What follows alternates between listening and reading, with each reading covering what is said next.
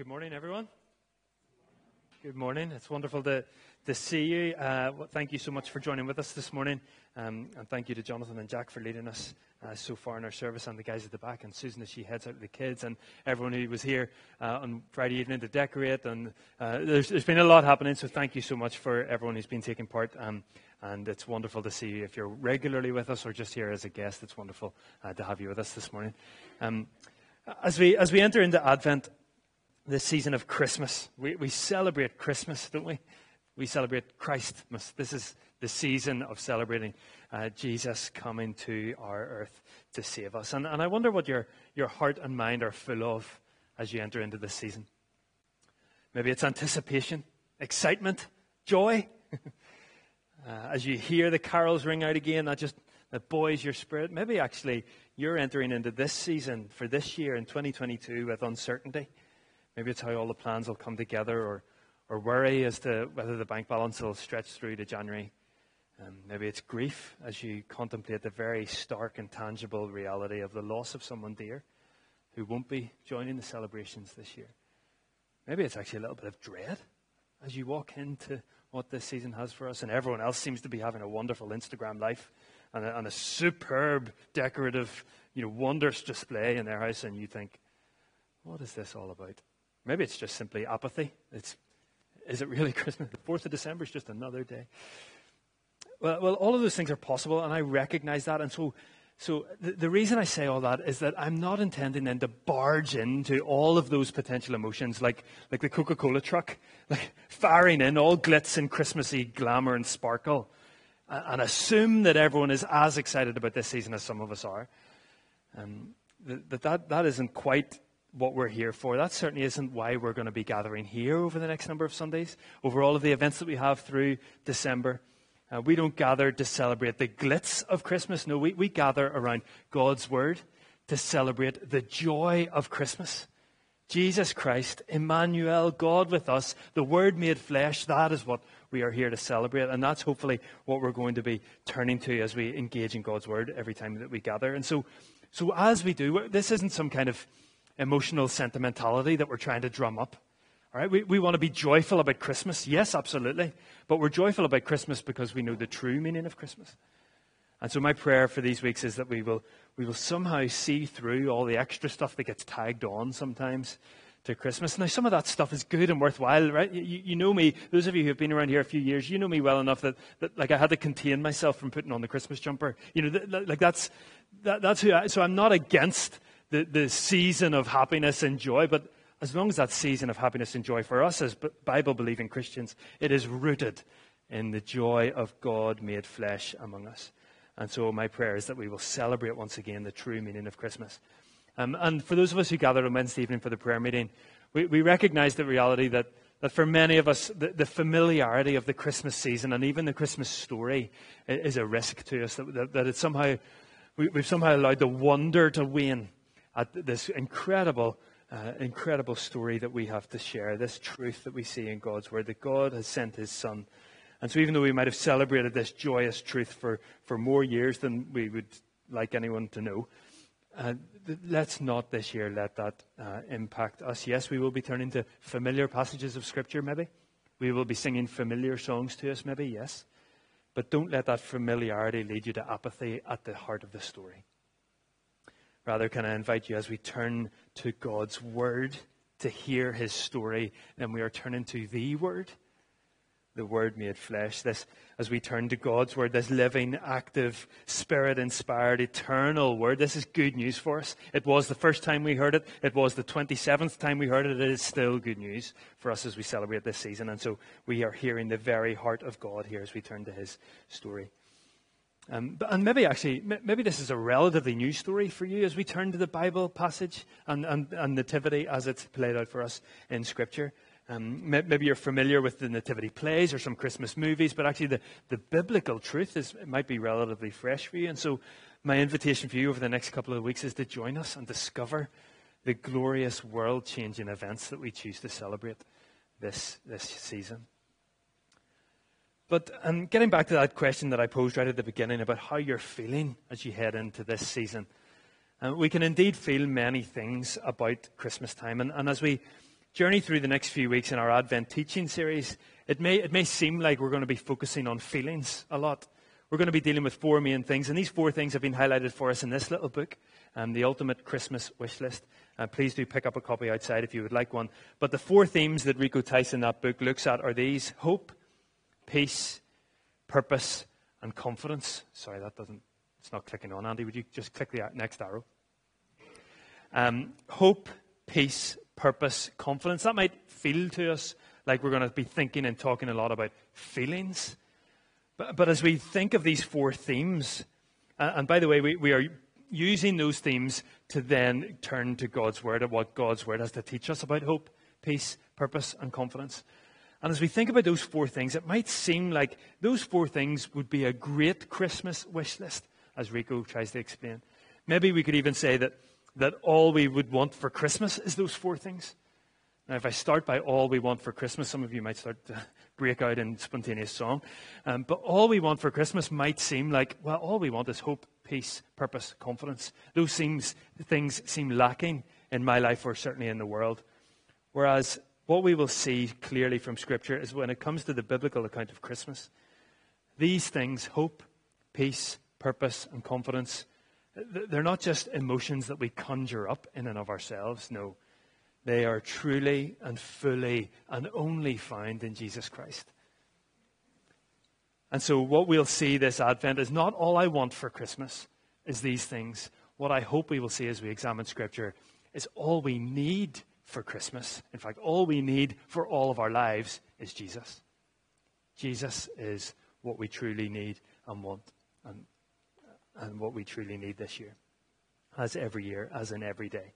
And so, as we truly discover the, the story of Christmas, we're going to see how we can have hope because of Jesus, how we can know purpose because of Jesus, how we can uh, sorry, how we can know peace because of Jesus, how we can, we, we can have purpose because of Jesus and confidence because of Him. And so this morning we're going to begin by thinking about hope.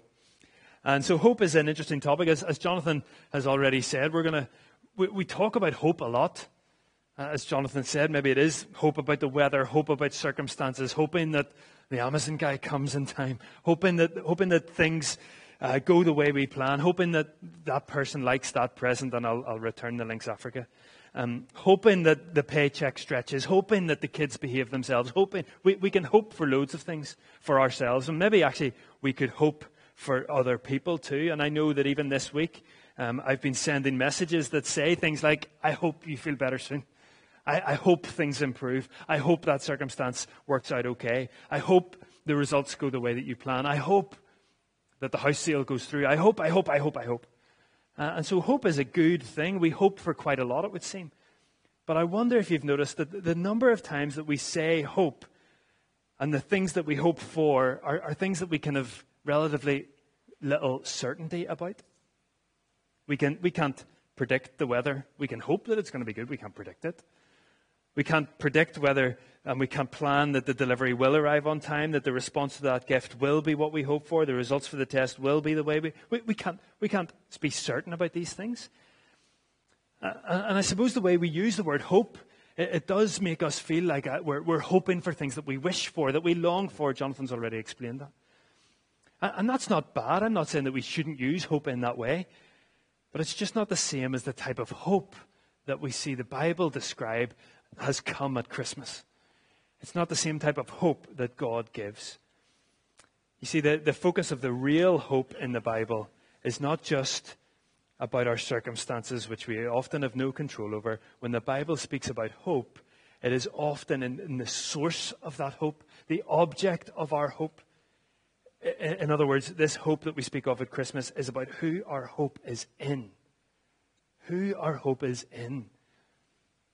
And, and that means that hope in, at Christmas time is not just this intangible thing that we, that we can't be sure of. No, rather, as is the title of a recent Christmas praise piece has put it, hope, biblically, hope has a name. And that name is Emmanuel. That name means God with us. That name is Jesus Christ. And so, what does it mean? Thank you very much. What does it mean for us to have hope in Jesus? That's what we're going to think of this morning, and why does Christmas time show us that wonderful hope? Well, I think we can answer that question why, why, and how can we have hope in Jesus? By looking at what the Bible teaches us about who Jesus is. If our hope is to be in Him, then who is He and what has He done that gives us that hope, that we can have that lasting hope? And what I would love to do is to read with us through Matthew 1 18 to 25. And we're going to see here what the names that are mentioned here teach us about who Jesus is and how those names can give us hope and ground us in hope. So, Matthew 1 18 to 25. And here we're going to see the angel visiting Joseph to explain what is going on and what needs to happen next. And so let me read these verses with us. Matthew 1, beginning at verse 18. This is how the birth of Jesus, the Messiah, came about. His mother Mary was pledged to be married to Joseph, but before they came together, she was found to be pregnant through the Holy Spirit. Because Joseph, her husband, was faithful to the law and yet did not want to expose her to public disgrace, he had in mind to divorce her quietly.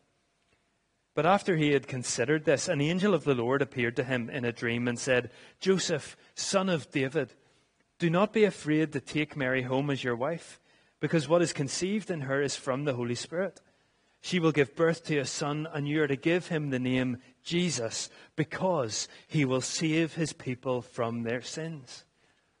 All this took place to fulfill what the Lord had said through the prophet. The virgin will conceive and give birth to a son, and they will call him Emmanuel, which means God with us.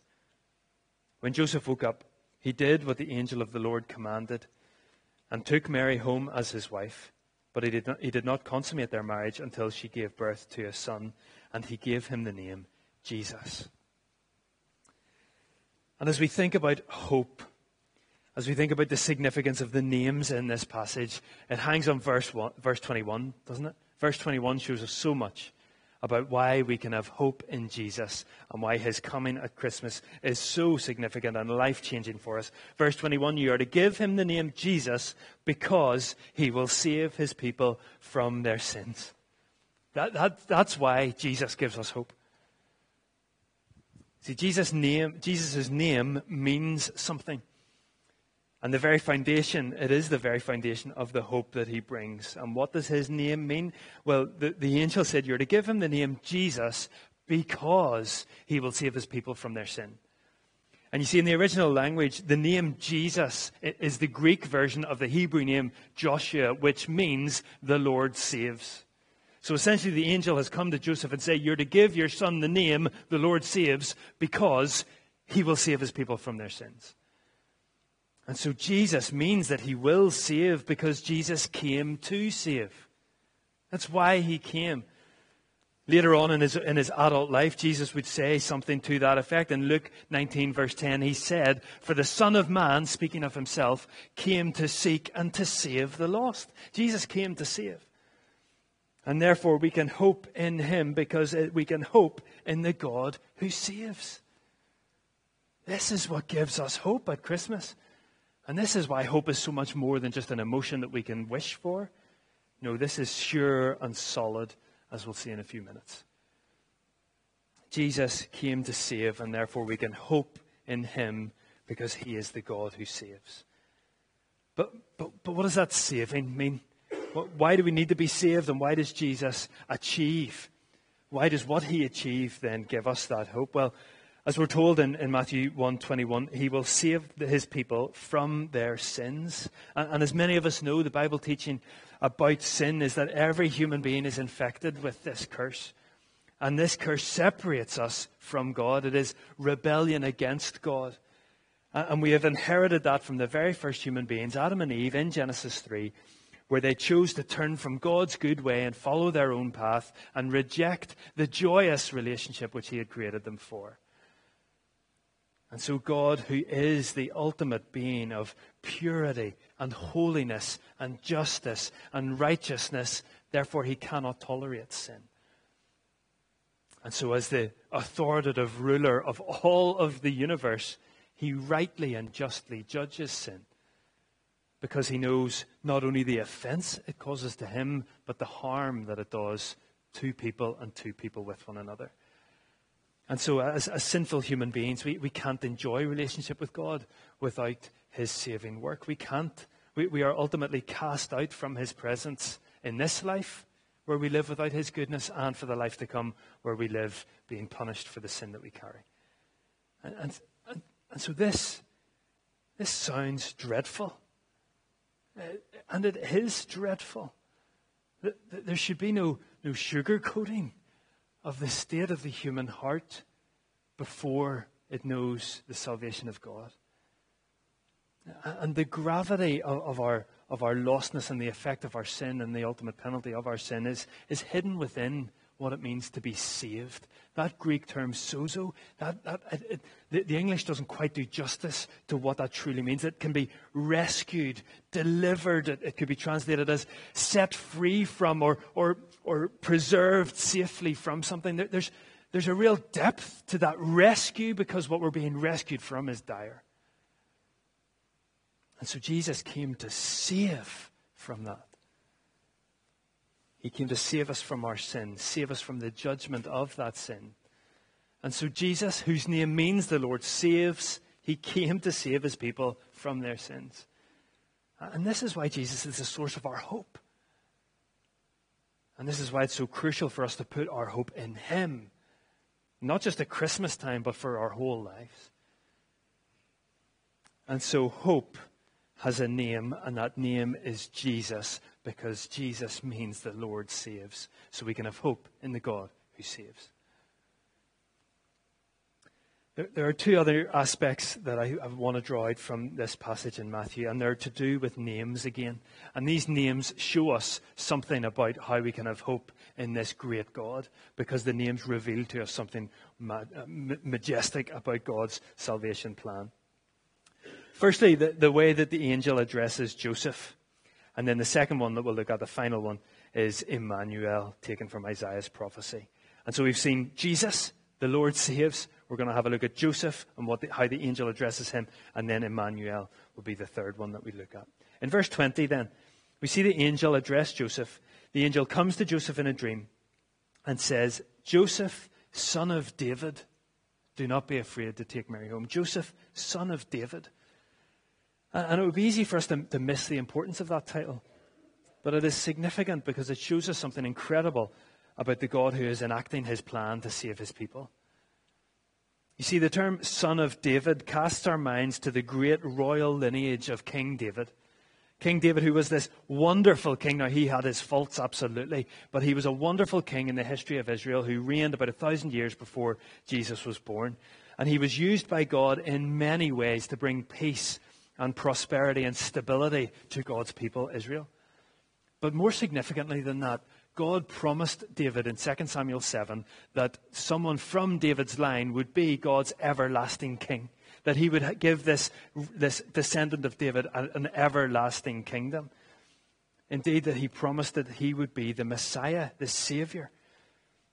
And this king then has been waited for. This king has been anticipated for hundreds of years. And so now the angel to address Joseph as the son of David, it automatically places our minds, okay, we are talking about the hereditary line of David. Indeed, it's why Matthew has spent the first 17 verses of his gospel showing the genealogy of Jesus, which ends with the, the, the, that um, Joseph was the, the earthly father of Jesus. And now, of course, the angel is, is addresses Joseph as Joseph, the son of David. See, God here, what we're supposed to see through this detail is that God here is working out his salvation plan. So he told, he promised David that someone from your line would be my promised king, my forever king. And now, as the angel addresses Joseph, He's saying, Son of David, the line has come. The God's salvation plan is being worked out. Yes, a lot of time has passed, but one thing has not changed, and that has been God's faithfulness to working out his salvation plan. And so, what we can learn and how we can have hope here is because we can have hope in a God who keeps his promises. A thousand years might have passed, but God hasn't forgotten.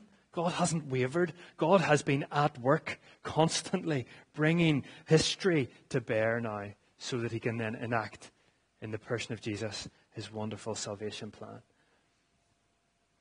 And so we can know from this wonderful truth that when God says something, he will promise, he will fulfill that. And when that, when we then think and combine that with what we've seen, that Jesus is the one who saves, then when Jesus says that he will save, he will save. When Jesus has said and claims that he has saved us, he will. We can, we can uh, as Stephen Witwer would say, he, we can take that to the bank. That is a secure promise. And so when we read wonderful verses like John 3:16 that whoever shall believe in him shall not perish but have eternal life, that is a solid truth that we can, we can build our lives upon, our whole eternity upon, because we can have hope in the God who keeps his promises. God has said that that will be the case, and so if we turn to Jesus, if we receive his offer of forgiveness, if we receive the salvation that he has come to give us, then we can ho- have the hope, the secure hope in eternal life in Christ. And so we can have hope because we trust in the God who saves. And we can have hope because we believe in the God who keeps his promises. Jesus, the Lord saves. Joseph, son of David. And the final name that we're going to pick up on, as I said, is taken from Isaiah 7:14. It's recorded for us here in verse 22 and 23.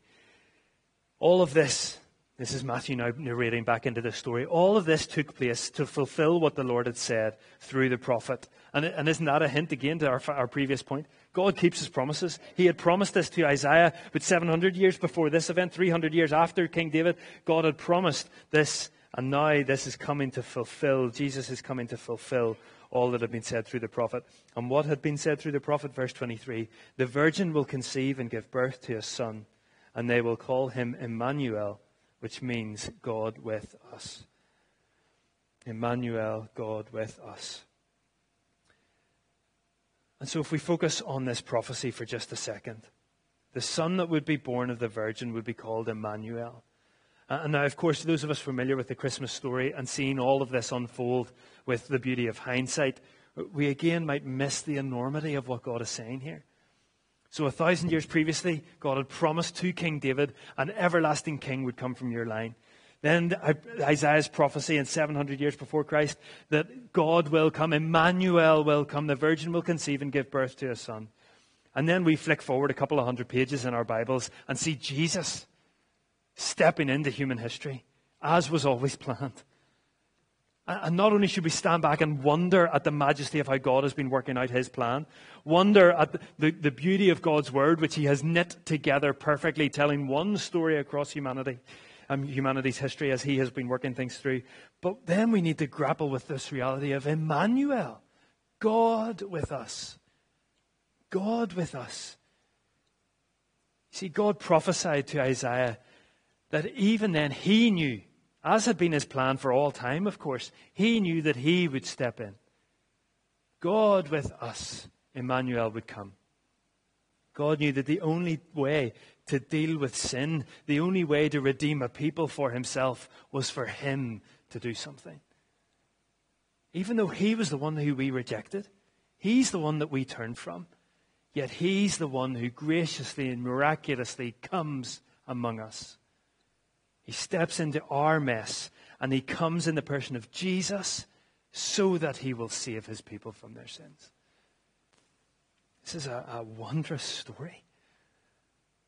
And I, and I don't say story as in some kind of make believe fairy tale. No, this is the story that we are invited to be part of. This is God's story. And in many ways, God with us, Emmanuel, doesn't make sense to us. Sure, it doesn't. It's certainly not how we react when we are wronged.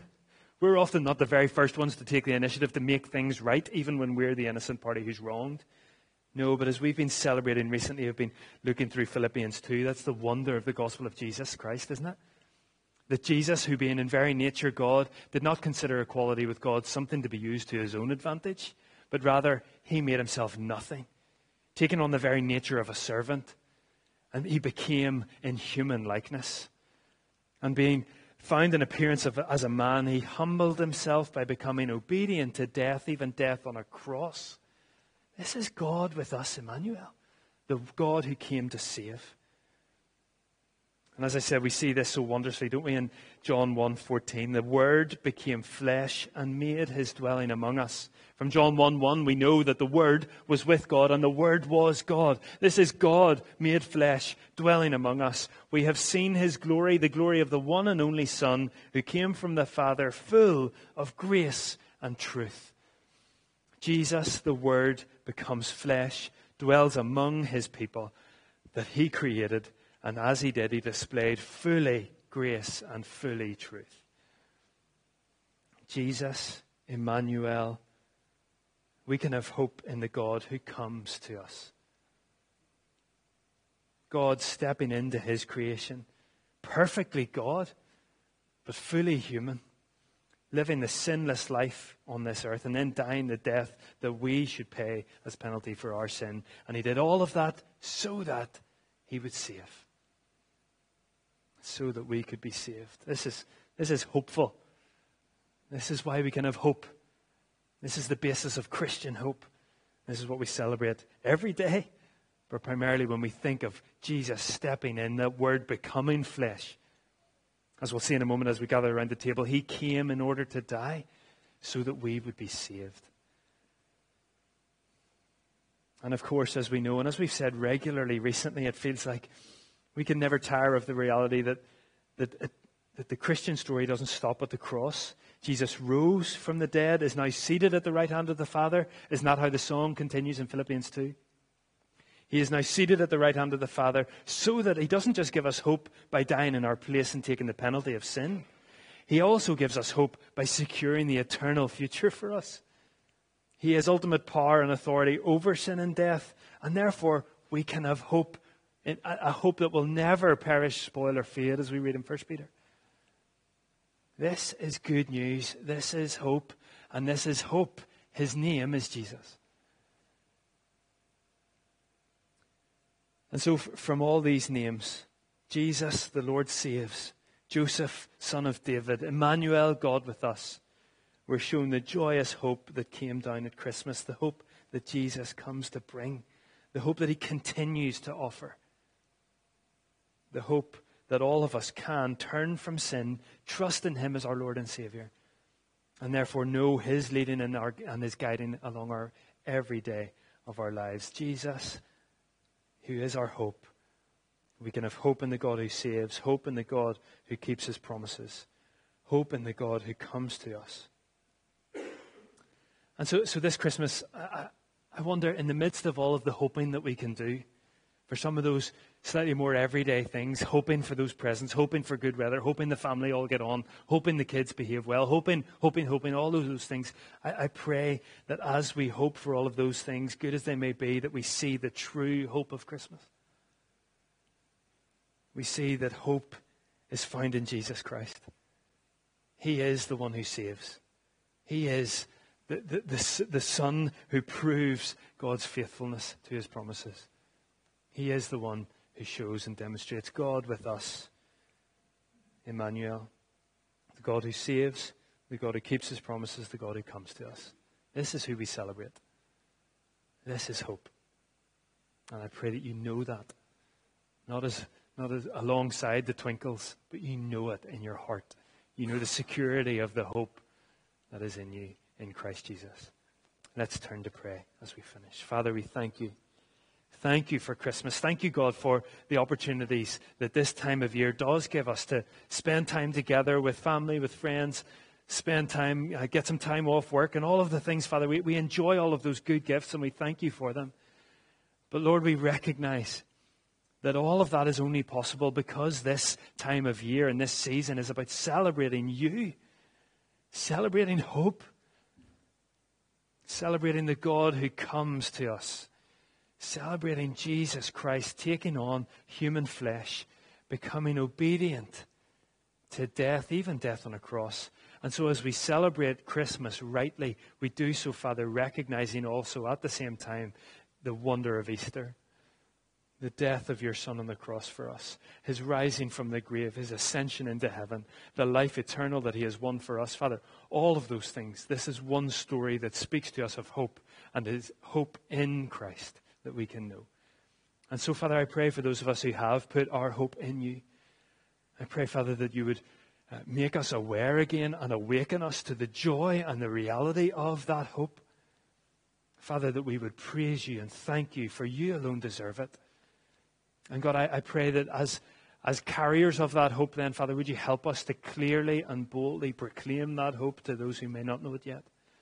Those who, Father, we know and hold so dear. God, would you help us to faithfully uh, and at every opportunity give a reason, be ready to give a reason for the hope that we have.